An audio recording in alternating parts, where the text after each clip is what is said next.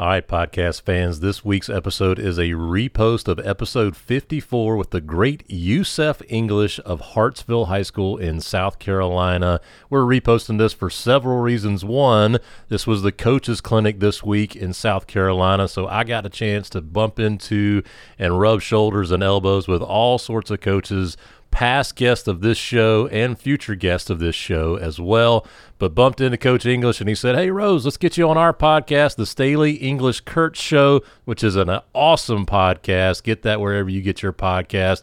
So he'll be dropping that, that episode sometime in the near future. You get to hear more of me. And well, who doesn't want that? I know you don't want to hear more of me. But anyway, we're going to repost this episode. This was a great episode. Like I said, episode 54 with the great Yusuf English. And just as a reminder, if you haven't checked out teachhoops.com slash 816 basketball, I highly encourage you to do that.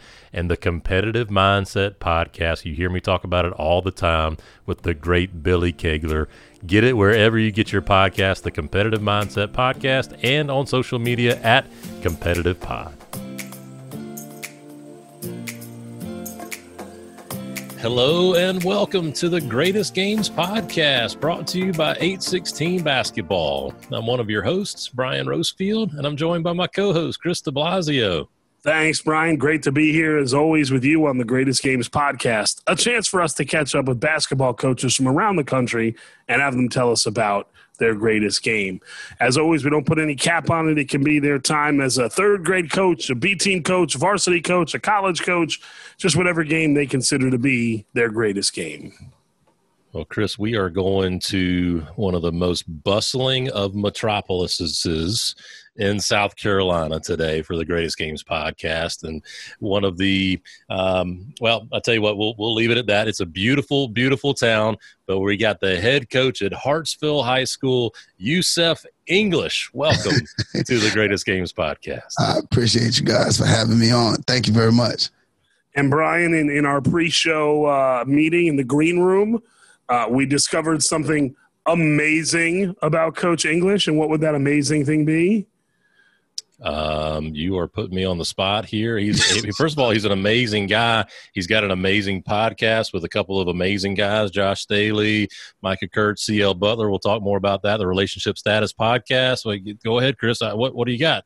Did you forget the whole New Jersey thing? Oh, he's from New Jersey. Yeah. I mean, come on, like I'm a South Carolina guy. Like, I mean, it's it's impressive, but I'll be honest with you, I'd be more impressed if he was from Sumter, South Carolina. But I mean, I'm, i think it's great that he's from from Orange, New Jersey. But I mean, I'm sorry, Chris. I'm I'm so well, sorry. I will I will mail you a card he'll probably correct you. He's from Brooklyn, and people. Yeah. oh, that's Brooklyn right. That's right. Say they're from Brooklyn. Oh yeah, yeah, yeah. No, no, no. I'm from Brooklyn, but I'm, I, I enjoyed my time in Orange, New Jersey. They could have been uh, born and lived six days in Brooklyn, and now lived in Indonesia for the last forty years, and they're from Brooklyn. See, what's funny is I still get mail at my address in Brooklyn. Like, I, my my uh, my dad lives in the house now. My grandma used to live there, and uh, she's passed on uh, a couple years ago. So my dad got the house, and so I still get mail in Brooklyn.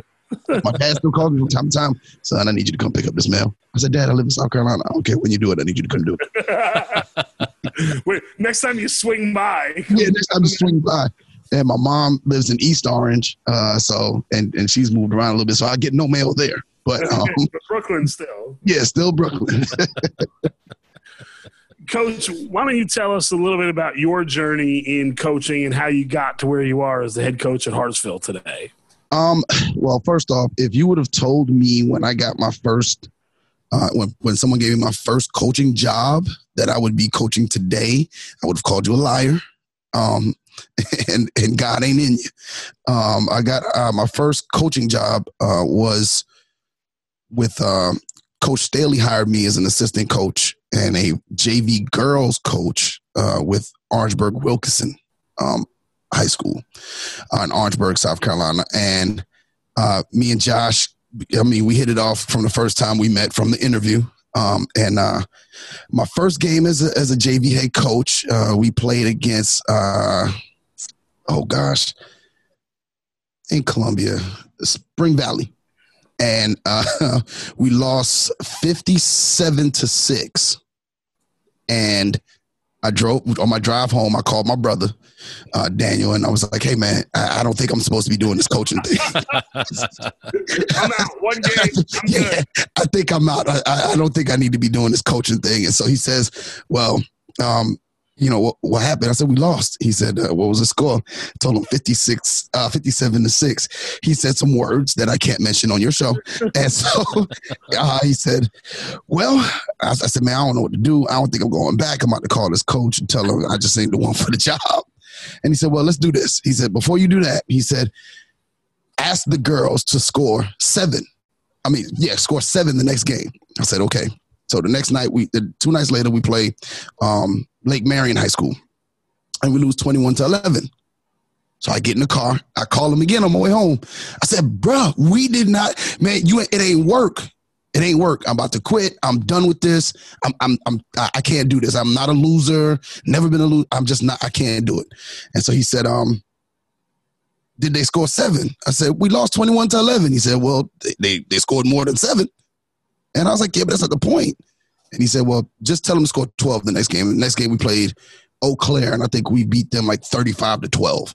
And then it just kept rolling. And we ended up finishing the season like 15 and 3 or something like that. We lost to Spring Valley again, but we really didn't lose. We didn't lose to anyone else. Um, we only had three losses on the year. And then um, the Denmark-Olar job opened, um, and I applied for it and me and Josh uh, had some conversation about the job because they offered me the position. And Josh initially said, "Don't take the job." And those who know Josh he tells you how he feels at the moment. And so Josh says, "Nope, don't take the job. Don't take the job. Please don't take the job because that's not a good job." And he called me back like maybe an hour later. He says, "No, that was selfish of me." He was like, "I just wanted to keep you on staff. You need you you you need to take the job. And so I ended up taking the job because I wouldn't have taken it if he didn't give, he didn't call me. If he didn't call me, I would probably still be one of his assistants. Um, but the kind of the type of guy he is, he always wants to see people do good and, and do well for themselves. And it, I think his conscience took over him. Um, and he called, and um, I was at Denmark.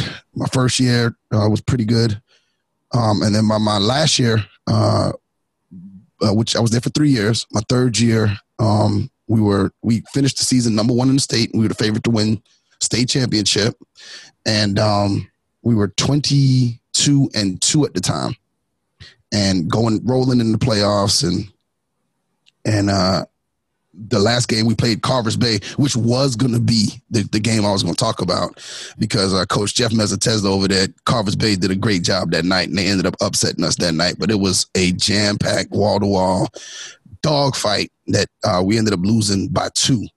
Um, uh, but uh, Josh called me. That was a Saturday game. Josh called me Sunday, and he said, "Hey man, you need to get your resume ready." And I was like, "For what?" He was like, "You about to get a call from Hartsville. Um, would you be interested?" I was like, "Yes." I, I, I told you um, that I'd be interested. I told him that I'd be interested, and so that I think Monday or Tuesday, Hartsville called and uh, Dr. Burry um, thanks to him and um, the athletic director, Coach Griggs, um, I interviewed and they pretty much hired me on the spot. So that's how I ended up here. I've been here for four years. This is my fifth year coming up, and it's been a it's been a journey. Um, I've had the opportunity to coach a couple major D1 players and have a couple of more coming up in the ranks, and um, yeah, so it's been it's been cool. I've I've enjoyed it. I live in Hartsville now, so I never. If you'd have told me that growing up, I'd have told you uh, where is that? Um, Nostrand Avenue, wouldn't it? Yeah, yeah, boy from Nostrand Avenue in Brooklyn, now living in the country parts of uh, South Carolina, where you literally to get to Hartsville, you drive through nothing, and then all of a sudden this town shows up. uh, Coach, be, before we go further, I I do this to Brian every once in a while. Brian, this is just should be an easy one. It should be a layup. Uh, we haven't done this in a long time. It's been about 16 episodes. What Gamecock great is from Denmark, South Carolina. Gamecock basketball great. Oh, that's um. No, no, no, no, Yusuf, don't say it. Don't say it. Don't okay. say it. Yusuf, you go ahead because I have no idea. Come on, Rose. This is easy. It's a bunny. I, am so sorry. I, will send you another card. I'm, I'm, so sorry. I don't know. Coach English, who is it? If if I'm not mistaken, you talking about Larry Davis? Larry Davis. Oh, yes. Larry. Coach Larry, Larry Davis. Yeah, he's become one of a good uh, a, a good well, I would say good friend, but he's been a good a good friend, good friend to me. Right? We, every time we see each other, it's always uh, uh, cool. And uh, and uh, uh, Dave Davis is it Dave Davis? No, I'm missing another one. There's another guy, but he wasn't a Gamecock great, but he's the head coach up at um, USC Upstate. Uh, yeah, is that Dickerson up there? Dave Dickerson, that's it. Yeah. Oh, okay. Dave Dickerson played at uh, Denmark? at, at Denmark Olar as well. Huh. Yeah, old Larry, we, we're we're working to get him on the show here too, and he's turned into a, uh, you know, coached at college a little bit. He's a heck of a high school coach now. The AD up at uh, York Prep, I believe it is, and Yeah. uh, he uh, he called me the other day. Yeah, he's a, a first year AD. He said, Brian, how do you do this? I said, All right, I'll I'll tell you what I know. But uh, know, it's uh, one of those head spinning jobs for uh, first year. And it's funny, Yusuf, you going through that. and You talking about calling your brother after that fifty-seven to six loss, and just saying, "What? I'm I'm done." Chris, for me, was the the guy that was receiving those calls. I was a a girls coach right out of college and coaching girls, and I we uh, I think we won six games my first year, and I was the same way. I was like, we I I'm not used to losing games, and after every game, I call up Chris, dude, we scored 12 points. We we can't get the ball across half court. It's it's so you know it's it's such a different game coaching girls. You know when we're used to being around coaching guys. But I, it's it's interesting to hear what your brother said to you. So my question to you, now that you've been around a long time and you've coached some really really high level kids on the boys side, what would you tell Yusuf? However, eight to ten years ago, what would you tell yourself to just keep yourself going as you were getting your brains beat in as a, as a JV girls coach? Just ask him to score seven. Um, no, um, no, I think uh, it, what I what I pretty much tell the people that call me now. Um, I get a couple of phone calls now because uh, I, I feel like um, I, I feel like I have two jobs as a coach now. Um, one of them is to make sure that my kids graduate and go to college, um, whether it's to play basketball or just to become great young men, whether it's college or you know, uh, the military, just making sure they graduate. And, and then my second thing is to hire young coaches that have aspirations of being a head coach and then kind of grooming them within the program, giving them um, some people try to build a staff that's going to stay. I try to build a staff of young uh, guys who want to be head coaches. And so um, I have a couple of guys who've gone on and gotten head coaching jobs themselves uh, in other places. And so it's um it's a uh, you know, and people always kind of get on me about the turnover, but um, I just tell them just stay true to yourself, be yourself, um, and and, and try your best to outwork yourself. I think because you need to be your own competition, um, and it, and you know whether you're working your hardest or not. Um, I prepare. I think some people say I over prepare, but I, I'm a film nut, so I, I, my teams are always prepared. Now, whether my kids play and the ball goes in the hoop, um, you can't control that. Like I can't go play the game for them, um, but they'll be prepared. Um, I learned that from one of the guys I call. I call Josh, and there's another guy, Coach Tim Gates, is one of my mentors. Who I, I call him. I early in my career, I called him a lot. Um, X's and O's. He's probably one of the best coaches I've been around. Uh, is Coach Tim Gates, um, and and he always used to just. He was very meticulous about preparation. Um, so that's that's just just just outwork yourself uh, when it comes from player development to just game prep. Just outwork yourself. I think that's so huge. I mean, I, I remember being so I was coaching JV girls and varsity girls at the same time at a small school in St. Matthews. I remember thinking it was just I had the biggest job in the world. I was 22 years old. Like everybody was looking at me. And reality is, most people didn't really care what I was doing. But like what you're talking about, film prep, practice planning that's where i cut my teeth and i approached every day like it was a super bowl. Like it's oh we gotta we gotta get ready for you know whoever we're playing. And we gotta i gotta watch all this film staying up late getting up early. I'm the first one of the school last one to leave. And that's mm-hmm. that's where i built my skills and it sounds like that's what you did. And just a reference to you mentioned josh Staley a couple times. What a great guy. He was episode 19 on this on this show here the greatest games and he just brought a whole lot of wisdom there. I would encourage fans to go back and listen to that show. He is just a guy, just like yourself. You're Yusuf. He's oh, just uh, he's unbelievable. Listen, he's a um, great kid. He's become a great, great guy. He's been a, he's become our families have become close. So he's become Uncle Josh to my kids, and um, and uh, uh, him and his wife are, are, great people. And um, just to be around him a lot of times, uh, he's funny. I, I don't know if you've ever had. A, I, he's a the, one of the most hilarious people I know.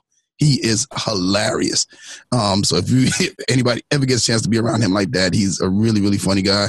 Um, I think uh, the only time me and him haven't talked is uh, uh, when he beat me last season during the season and in the playoffs.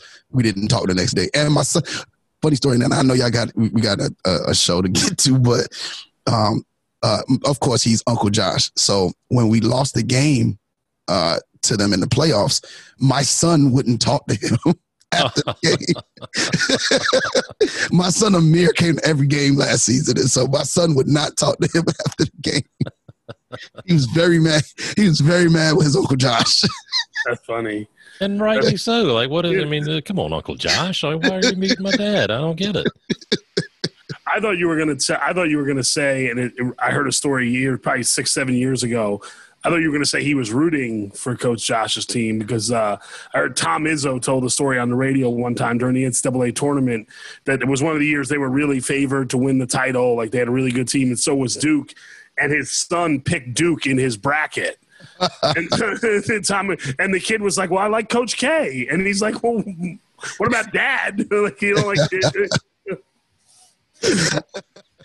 yeah, not my son. My, my, my, son is whatever team dad is coaching, that's where he is. Good. He's got loyalty, unlike Izzo's kid who's rooting for the other guy.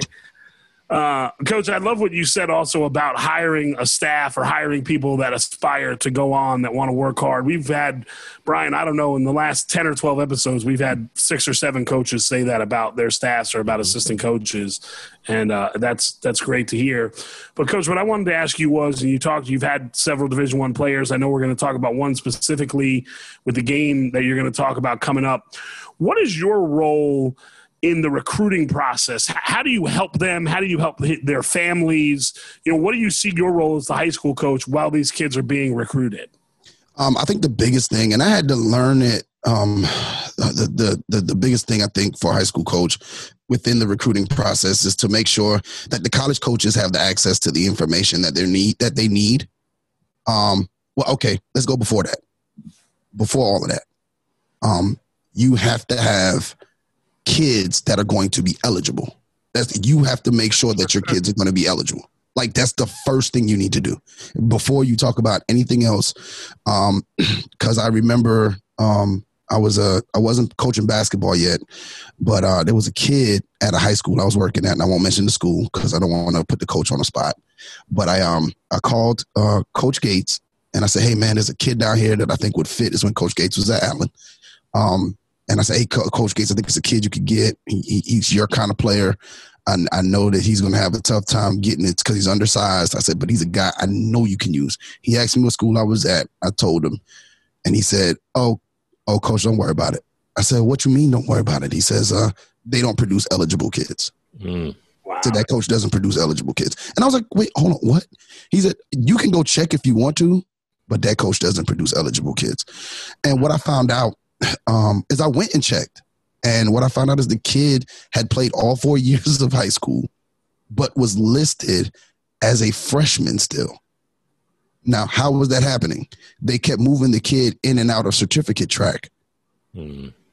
And so when it came time for the season, when it came down to the end of the school year, they would put him into in not into non-diploma track, as far as special ed was concerned. And then wow. they would put him back in, and they just kept doing that to keep him eligible. Now, where's this kid now? No one knows. But I, I, I learned then that I needed to make sure that I put my kids in a when they come, I need to be able to hand them a transcript that I can be proud of, um, and and to have them academically eligible. Because at the end of the day, nobody wants to be known as a school that doesn't produce eligible kids. So um, we make sure we have uh, we have tutoring every day. They have to go to study hall every day after school. Then we go to weight room. Then we have practice. You know, that's the first thing after school. So I think that I, I need to make sure the coaches have. So getting back to the point, I think we need to have make sure that we have eligible kids. I need to make sure the kid, the, the coaches have access to all the information, um, including full games. Um, and I think you have to put there's there's there's a, a, a, a an entity that some coaches don't want to embrace, and that is the AAU circuit or, or grassroots basketball, so to speak. And I think that they play a part. And I think that a part of my role is helping the kids to play with the programs that are going to help them to get the exposure that's necessary for the college coaches to see them. Um, and I got that from a clinic I went to once. Um, a coach was there, and I was asking him pretty much almost the same question as you're asking. And um, he said, Well, here's the thing. He said, I could come to a high school game and see maybe one, two players, or I can go to this tournament and in one day see a 100. He was like, Which one is more beneficial for me in my time? And so it made sense. So I started to embrace these relationships with these different AAU programs and these different grassroots programs to help the kids go into those directions. And then after that, it's just about um, informing the kid just, hey, man, at the end of the day, it's you and your family's decision. And, and really, a part of a coach's job in the recruiting process is staying out the way. Like, just stay out the way. Let the, let the parents, let the kids, talk to the college coaches because it's not about you. And I think a lot of times some of the high school coaches make it about them. And personally, I like the relationships that I've built with built with the different staffs over time. Um, too many to name. Different college coaches I could talk call at any moment and, and and have conversations with. But I left it up to the kids. I was very rarely I was on the phone with them to talk about character, to talk about what what they think they can do, what I think they need to work on. But after that, it's up to the kid, to the kid and their family. I tell them, don't ask me anything. Like, ask the ask the school all the questions because I've I've, I've been asked, what do you think about this school? And I turn it back on them. Well, what do you think about that school? That's, because uh, not, I, I'm not the one that has to go sit in class. I'm not the one that has to go to practice. I'm not the one that has to play for the coach. I'm I'm just not the one. So at the end of the day, what is it? What is it that you're looking for from a school? Like, do you want to leave the state? Do you want to go far away from home? Do you want to stay? Um, um, you know, what are these different factors? What's important to you? And that's it. And once you figure out what's important to you, you can narrow down your search. And that's the only thing I feel like my job is to aid them, aid them in narrowing down their search without my influence if that's that makes any kind of sense. No, no, I was just going to say that's like a five minute PSA on what a high school coach should do for uh, an athlete that's being recruited in any sport, not just basketball, in any sport. And and you you hit the the main thing on the head, and I've I've said it on this podcast before, and I'll say it again. If I have a kid or I know a kid is being recruited, I say, listen, by the time they call here or come to see you, they already know you can play Mm-hmm. They want to know what your grades are. That's the first question out of any good coach's mouth. What are his grades? Yeah, then and- what type of kid is he? I know he can play. Mm-hmm. Right? I mean, we're going to talk about uh, Trae Hannibal. Frank Martin knew Trae could play. Oh, yeah. By the time he called you, he already knew he could. mm-hmm.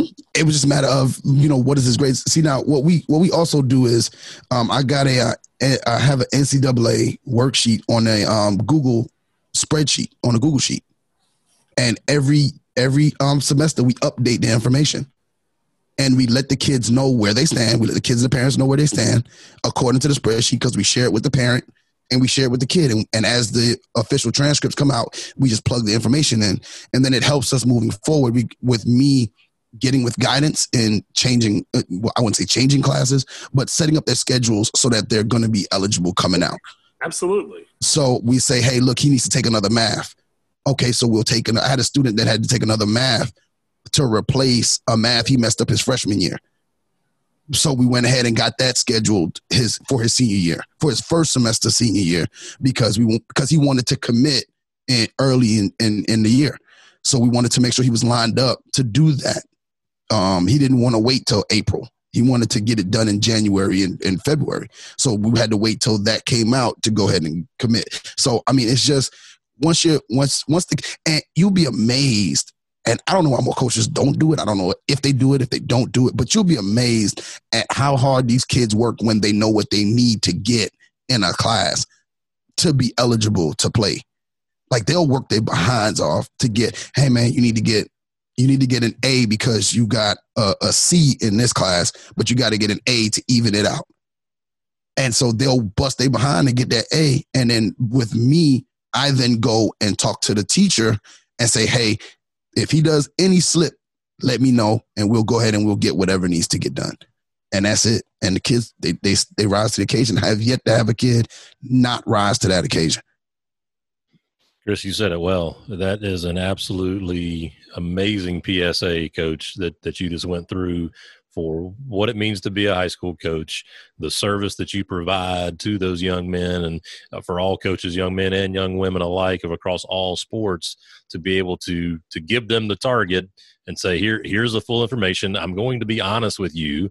I'm going to tell you mm-hmm. like it is, and go get it. If you want it, go get it." And and laying that out in front of them, and clearing that space for them. Mm-hmm. I love that. You know, and I I go back to that part that, that part of your story. We said Josh called you and said, "Hey." Get your resume ready, Hartsville is going to be calling you. And I'm sure Hartsville was calling you because they knew you were a good basketball coach and you could coach and you you got good kids and you you, you taught good skills and all of that. But I guarantee you more than that they knew all of the other stuff that you just ran through about academics character development all that. That's what got you that job in addition to being a great basketball coach. And that's i want to be able to say that to all their coaches listening here. Like it's not just about winning games. Like you're you're going to have a long career because of everything that you just ran through and i love every bit of what you just said. And and it's, it's funny you say that because um, when i got hired at denmark um, coach gates called me and he said man hey you know you, do know what your first job is and I said, no. Yeah, I got to win games. he was like, no, your first job is to make sure that you are producing positive young men. He said, your second job is to make sure they graduate and have a plan after graduation. And he says, if all of that works out, he said, winning happens. He said, it'll just happen. Mm-hmm. If you focus on that stuff, winning will just happen for you. Um, and so, and, and it has. I mean, I've had a successful, I mean, I don't have a state championship yet, but this I, I I've never lost sleep over that. I've never lost sleep over not having a state championship or not being to a lower state or upper state championship game. I just never lost sleep because my kids are graduating on time and they're going to, to college. Um, and, and that's, I think that's why I love to win there more than, more than any place else. Now, would I like one? Yes, I would. I would very much so. I would very much so like a state championship, but um, I think that you can't.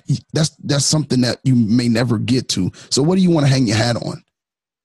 You know, what really do you want to hang your hat on? Is is what you got to ask yourself at the end of the day. You can you can be a person that has a bunch of state titles, but no kid to speak of has gone on and done anything with their life.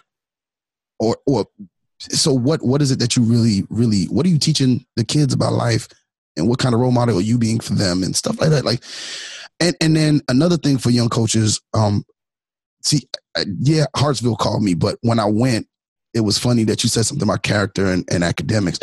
Um, when I went, I, I'm an English teacher, and I, just as hard as I work on the court, I work in my classroom. And so my principal at Denmark um, told Dr. Burry, he said, if you like him as a coach, you're going to love him as a teacher. And so that was another selling point because I attacked each part of my life with I'm going to outwork myself. And so that once a once a if you can have a, a high school coach on campus and you know this, Ryan, if you can have a coach on campus that can actually be an asset outside of the court, I mean, you gotta you you you end up with something there that you really don't want to lose and you don't want to get rid of. So I think I've been able to to just attack that um, the character side and the academic side so hard so that the kids are just, you know, when they leave me, they're ready. Yeah, it's it's it's a it's a slam dunk, no pun intended, for yeah. for for coaches and, and schools to be able to hire you and um, and I, I, I knew that was going to be the case about you in the classroom. And you're right. I mean, that's the principals will be falling all over themselves for for, yeah. for coaches like you. To say he's a good basketball coach. He's caring about character, academics, and he can teach. Yes, please, please, please get him, get him to sign.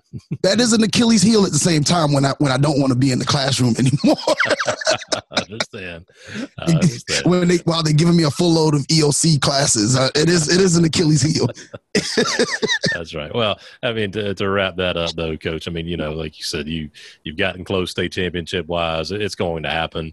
And and even if it doesn't happen, I've, I've, I've made my views very clear here on, on this show. And I've, I've talked about my cross country journey. I fell, fell into coaching cross country. We finished second twice, but I had groups of kids that just absolutely worked their tails off.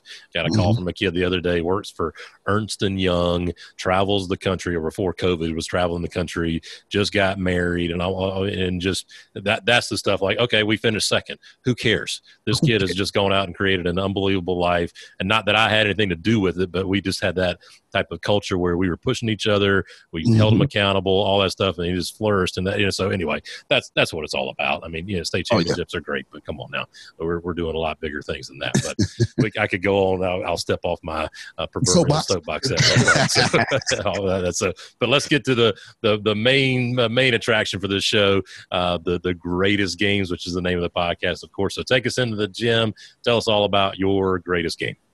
Uh, greatest game, like I said, it was between the Denmark-Olar game versus Carvers Bay. Shouts out to Jeff Mez.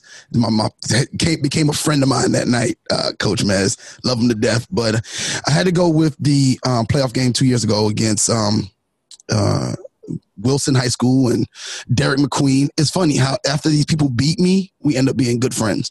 Who has now become Derek's become a good friend of mine now. Um, uh, we collaborate on on a bunch of different things, but um, that that that game was actually supposed to be played the day earlier. Um, okay. I was supposed to be played, I think, on Tuesday, but we ended up playing it on Wednesday. And what happened was we have a routine um, in the playoffs where I purposely no, I can't give away all my secrets, but but like one of my players ended up breaking the rim, shattered the entire backboard. Wow. Okay. Um, before the game starts, uh, while we're in our pregame stuff, but we're not in warmups or anything. We're just we come out, we have a shoot around, um, just to kind of get used to the court. We use both sides of the court, stuff like that. And then one of my guys, uh, Demonte Capehart, now at uh, who's now at um, Clemson University. He he goes up. He's a six seven defensive end. He's about two two whatever two fifty or two sixty. He goes up and dunks it and shatters the entire backboard. So, needless to say, the game was over before it started. So, um, and I've always said if we played that night, we were so fired up that night. So we had to get back on the bus, go back home to do it again the next night. We had to figure out if Wilson was going to actually be able to get a backboard up in time and use an AD know how rough that might be. Oh, absolutely. My worst nightmare running an event. I'm like, uh, fans hang out for about eight hours. We're going to figure it out. But anyway, go ahead. Yeah. So went, went through that and, um, and so I'm all hyped up. So now I got to get them back up again the next day. We go through another pregame meal, all the process. And then we get there. And of course we have to tell Cuddy, don't dunk of course. Don't don't don't don't do it again. Um, we get there. Um, already there's a line outside the door and we show up early. And I mean the the gym's electric. Wilson is a great environment. Um, they they have a great fan base, and so does Hartsville. So Hartsville traveled that night. Um, I'm I actually have the game playing on the screen uh, next to me right now, and I'm just glancing over and I'm looking, and it's like standing room only. Um, the game was extremely intense. Um, but uh, the start from the start, you just knew it was going to be one of those nights. Um, and then we started out. We went on a. Uh, we finished the first. I mean, Trae came out. Trae came out on a mission. Um, prior to that game, uh, I'm gonna tell you, nobody knows this. Prior to that game, we were waiting to leave, and so we were watching a number of different videos and he actually watched uh, the Michael Jordan playoff game where he scored 60 whatever. Huh. Prior to that game, I'm talking about watched everything. And if you watch the tape, Coach English, I'm, Coach English, I'm going to interrupt you for a second because I'm going to ask Brian the trivia question that he's not going to get. Can we just go ahead and just give me the X and just keep going because this is a great story. But go ahead, Chris. Go ahead. Uh, Who did Jordan score the 67 against in the playoffs? Was that the Cavs? No. Okay. Coach English. Boston Celtics. Boston Celtics. Celtics. Okay, great. another card. Okay, great. great. Go ahead with your great story there, you said, please. so, um, so he came out. He came out on a mission. Trae had been. We've been knocked out of the playoffs twice, um, and Trae told me um, prior to that game that he wasn't going to lose that game. He's just going. He's refusing. I'm not going to lose that game. Um, we had a young Cesar Edwards, who's now Xavier commit Um, he was an, he was a sophomore at the time. Um, a lot of our key players uh, that year um, were younger, and and then we had some seniors around them, and we just came to play. Like we opened up. Um, I think the end of the first quarter was seventeen to ten. Trae might have had twelve of those points just from watching the game right now, and it wasn't forced. Um, he, everything we did was within our offensive sets, within transition offense. I think they were shocked at what we were able to do in the first quarter. Um, and then, just like what happens in any basketball game, the kids stop listening. And in the, to open up the second quarter, uh, Deshaun Brackett, who we said we needed to keep out of the middle of the lane, we needed to keep them out of the middle of the lane. Uh, Deshaun Brackett kept getting to a spot because he was a good. He was good from the free throw line. He liked to drive and pull up, and we told him to force him to the base to the sideline. And one of the guys off the bench, little Jordan Blue, uh, he, he kept letting him to the middle of the lane, and Deshaun Brackett reeled off about seven straight points uh, actually eight straight bat. He scored four straight baskets off the same spot, and uh, they end up going up. They end up taking the lead on us, um, and then they, uh, I think it was 22, 22 to nineteen was what it was. Uh, we ended up tying it up by halftime. Um, we came out in the second half flat. I mean, super flat. Uh, we settled for a bunch of jump shots. They got some rebounds. Um, uh, they had some. They had some very key. Had some very key steals and long rebounds, and it just. I started shaking my head. Had to call a timeout. It got really frustrating. Um, but the person that kept us in the game was uh, Trae. Trae just refused to quit. Uh, got to the line a bunch of times. Um, rebounded. He did everything he possibly could that night.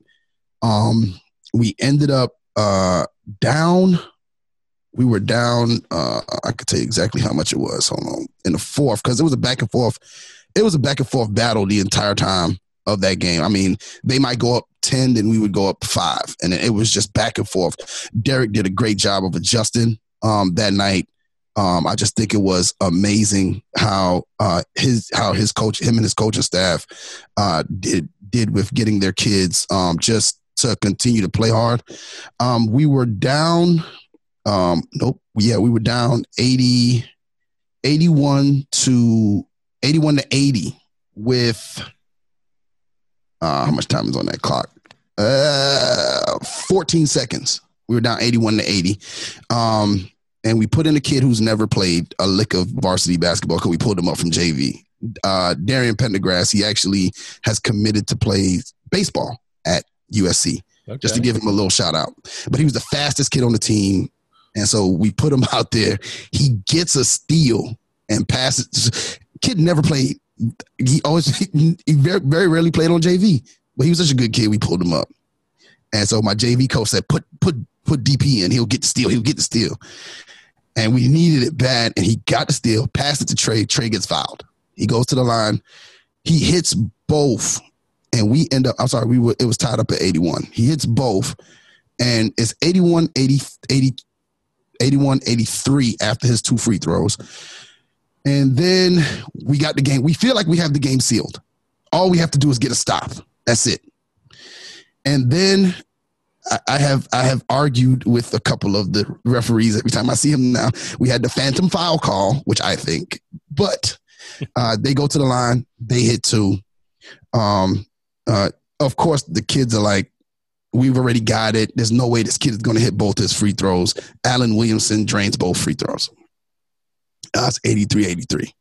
We get it across half court.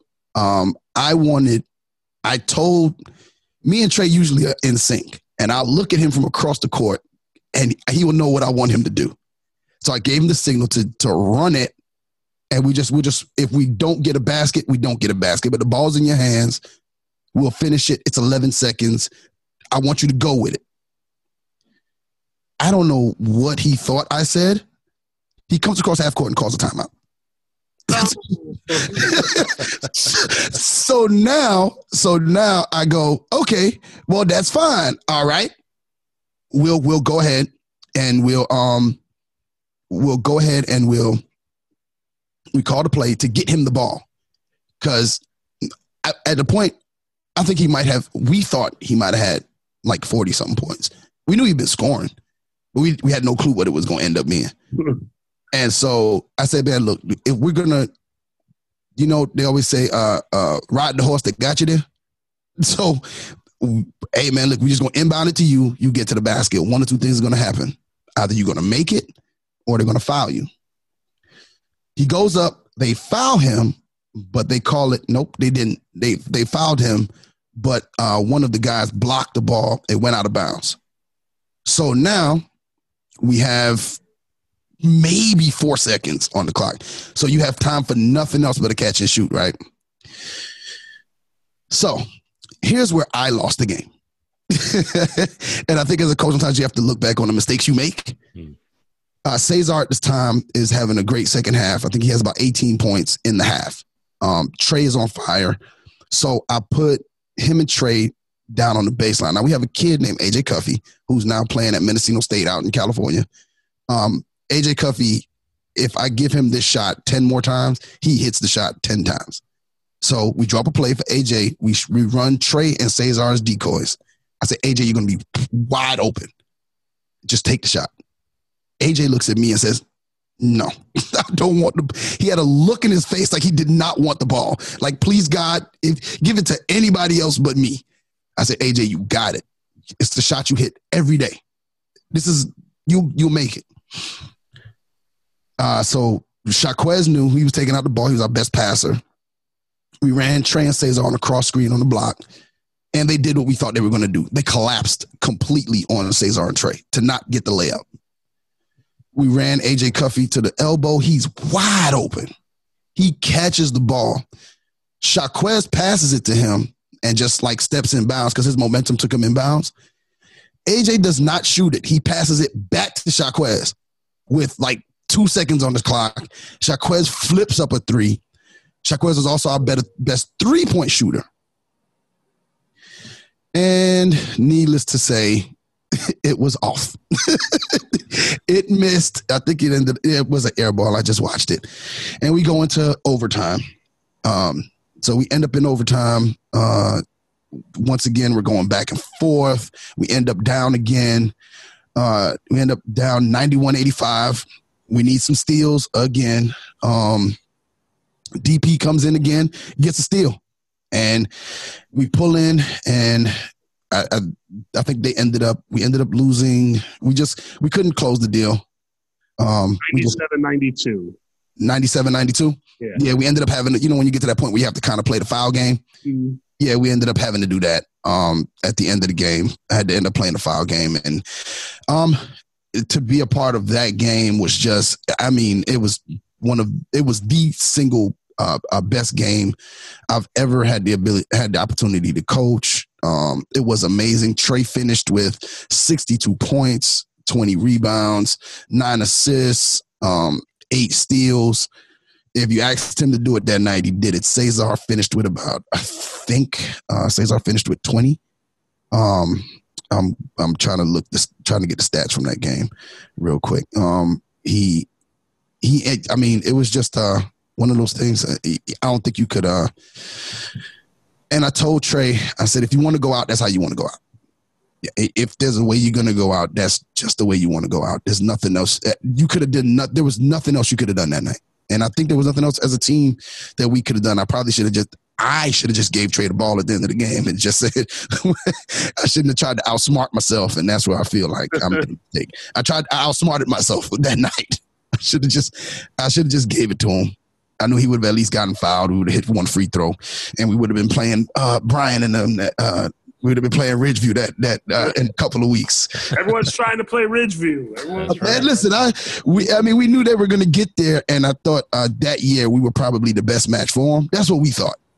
Yeah, you know, but then again, every team thought that. So I would have loved to have seen it. That would have been a fun one. And, yeah. And, so um, it was amazing to see the drive and Trae that night. Um, the way he wanted, uh, the way he just he wanted, uh, he just wanted his team to win that night, and that was in that was just one of those games I, I think will always go down in my memory. Um, is is he just wanted he just wanted to win that game that night. Well, Chris, now I've got some trivia questions for you. Trae Hannibal goes for 62 that night without looking at the article that I know you're probably already looking I already at. saw it. There it is. Oh, okay, well, never mind. former Gamecock, I'll just go ahead and say former Gamecock Larry Davis goes for 64 in 1991. I mentioned Larry earlier on the on the show. Devan Downey goes for 67, but the state record in South Carolina, Midway, I guess that's Midway High School. Kenneth Robinson scored 108 back in 1961, but 62 points by Trae Hannibal, unbelievable. You know, and coach, I'm just I'm struck by your entire story about starting out as a JV coach, working your way up the ranks, doing everything the right way, doing it the right way in the classroom as a teacher, and then with your kids, and then coming into this game here where you this is a game that you on the scoreboard you lose, but you are able to sleep well at night and know that yeah, you know, okay, maybe I could have given Trae the ball again, but you didn't second guess any of any anything that you did at that point. Your kids played their tails off, you coached your tail off, and you lost the game. And okay, like it, it's disappointing it's it's tough but you know what? Lessons learned and move on and here we go. We're just going to pick up and keep moving on. And obviously Trae's gone on to have a great career so far at the university of south carolina and cesar is going to do great things up at xavier with our guy matt jennings who is also a, a member of our podcast family here as well a strength coach up at xavier. Um, if you haven't had a chance to talk to him you got, definitely have to what he's a great guy and a real hoot but my point is is it, what, what a beautiful way to encapsulate your entire career in this game that just didn't really go your way. Yeah, and I got to give credit to uh, Derek McQueen and, and Wilson. They they played their tails off that night um, as well. Um, it, we just when when we didn't get it in regulation, I knew it was going to be tough to do in overtime. I just I knew it was going to be tough. That's why I put so much into that one play. Um, I just I, I was just like I knew I wouldn't have been able to sleep at night if if I didn't do it the way I wanted to. And then another thing, I think um, you can always tell if a kid gave it their all at the end of a at the end of a playoff loss. If they gave it everything, they're not going to be in there crying and everything else. Oh, thank coach. That's the greatest thing ever said on this podcast. Thank you. he's not the kid kicking the locker and doing that BS. Yeah, he's, he's showboating. Yeah, he's he's not going to be the one crying. Is not that night. We didn't have a lot of tears. We didn't have a lot of people saying, "Man, we shoulda, couldas, and wouldas." Like Trae went, Trae went down the line and and gave everybody fi- high five, and he was not disappointed in his teammates. None. Um, his teammates weren't disappointed. Cesar head held up. Um, every kid gave everything that night, and so there was very few people like really with tears in their eyes. If it was, it was probably the seniors because it was kind of that was their last game, and we after every um whatever it is, whatever our last game is, I always have the seniors talk to the underclassmen in the locker room right after the game, and just give them some words of wisdom um, about their years there.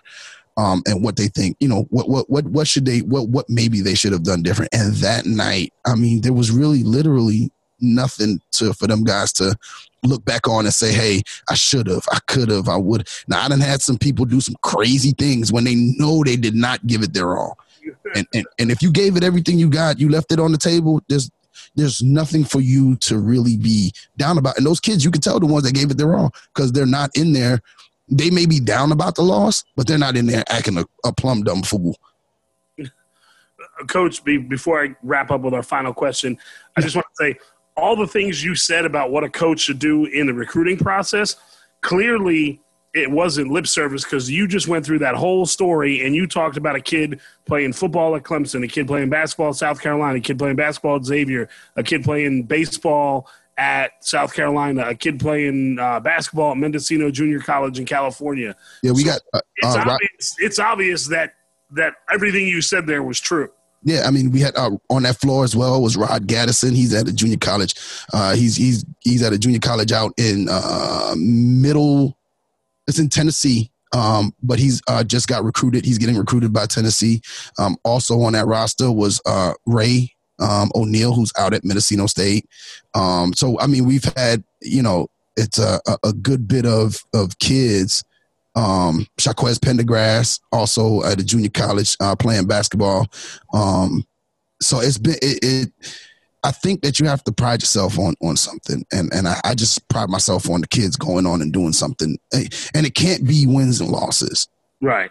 Well, listen, you've given those kids the, the forum and you've helped them get through high school and they've graduated and they've gone on to college.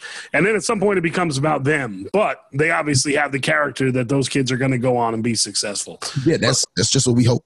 I just I think that you got to just put your faith in you as a person and that you're doing the right thing by the kid. Like just do the right thing by the kid. Yeah, like if you live your life doing the right thing by your by your team, no matter they can criticize you. I'm criticized every day here for not winning the state mm-hmm. by by the community. I know it, it, it's fine. I'm okay. I love them to death. I love I, I, Hartsville's. They love them some Hartsville basketball, and I know that that's why they just want to see the winning that they've had before, and I understand that. But to me, it's gonna come. You know, when I got here, you're talking about they had nine wins in three years when I got here. So the first thing I had to do is teach kids how to play and how to win, and sometimes that takes time. And so I have the patience. The communities have patience with me, and it's just. But I, I, I just gotta, I gotta just do what's right by the kids. And as long as that's the case, as long as that's what I'm doing, I can sleep at night. Mm-hmm. So, coach, we like to end here on a fun on a fun final question. If I ask one of those girls that scored those six huge points in that first game you ever coached, and I asked uh, Trae Hannibal when they're doing their coach English impersonation. Oh my God!